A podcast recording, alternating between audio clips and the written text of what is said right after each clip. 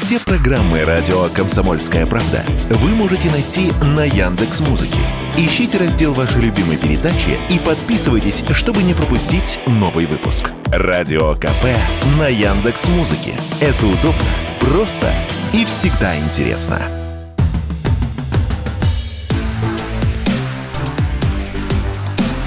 Честное риэлторское.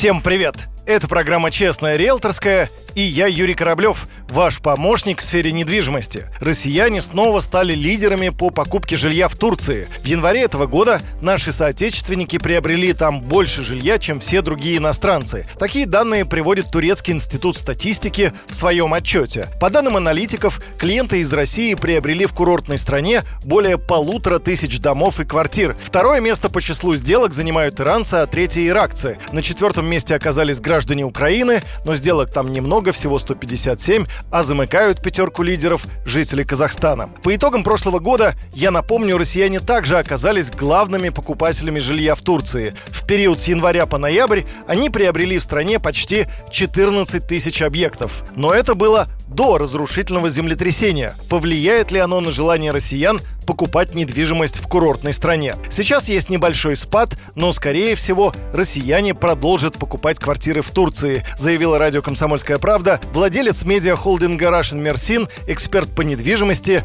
Наталья Эльмас-Кара. Россияне вышли на первое место по приобретению недвижимости в Турции. Но покупались дома преимущественно в южных регионах Анталия Мерсин. И также такой популярный регион, как Стамбул. Но возникает вопрос, не испугаются ли россияне покупать недвижимость в Турции после землетрясений. Сейчас э, наблюдается небольшой спад, но это временно. Как я понимаю, люди собирают информацию, анализируют, нужно немного времени. Но э, когда люди поймут, что снижения цен не будет, а только повышение, что регионы которые они для себя выбрали, сейсмобезопасны, удостовериться, что даже при таком сильном землетрясении, например, у нас все дома выстояли и не было э, серьезных повреждений, то люди продолжат вкладываться в недвижимость Турции.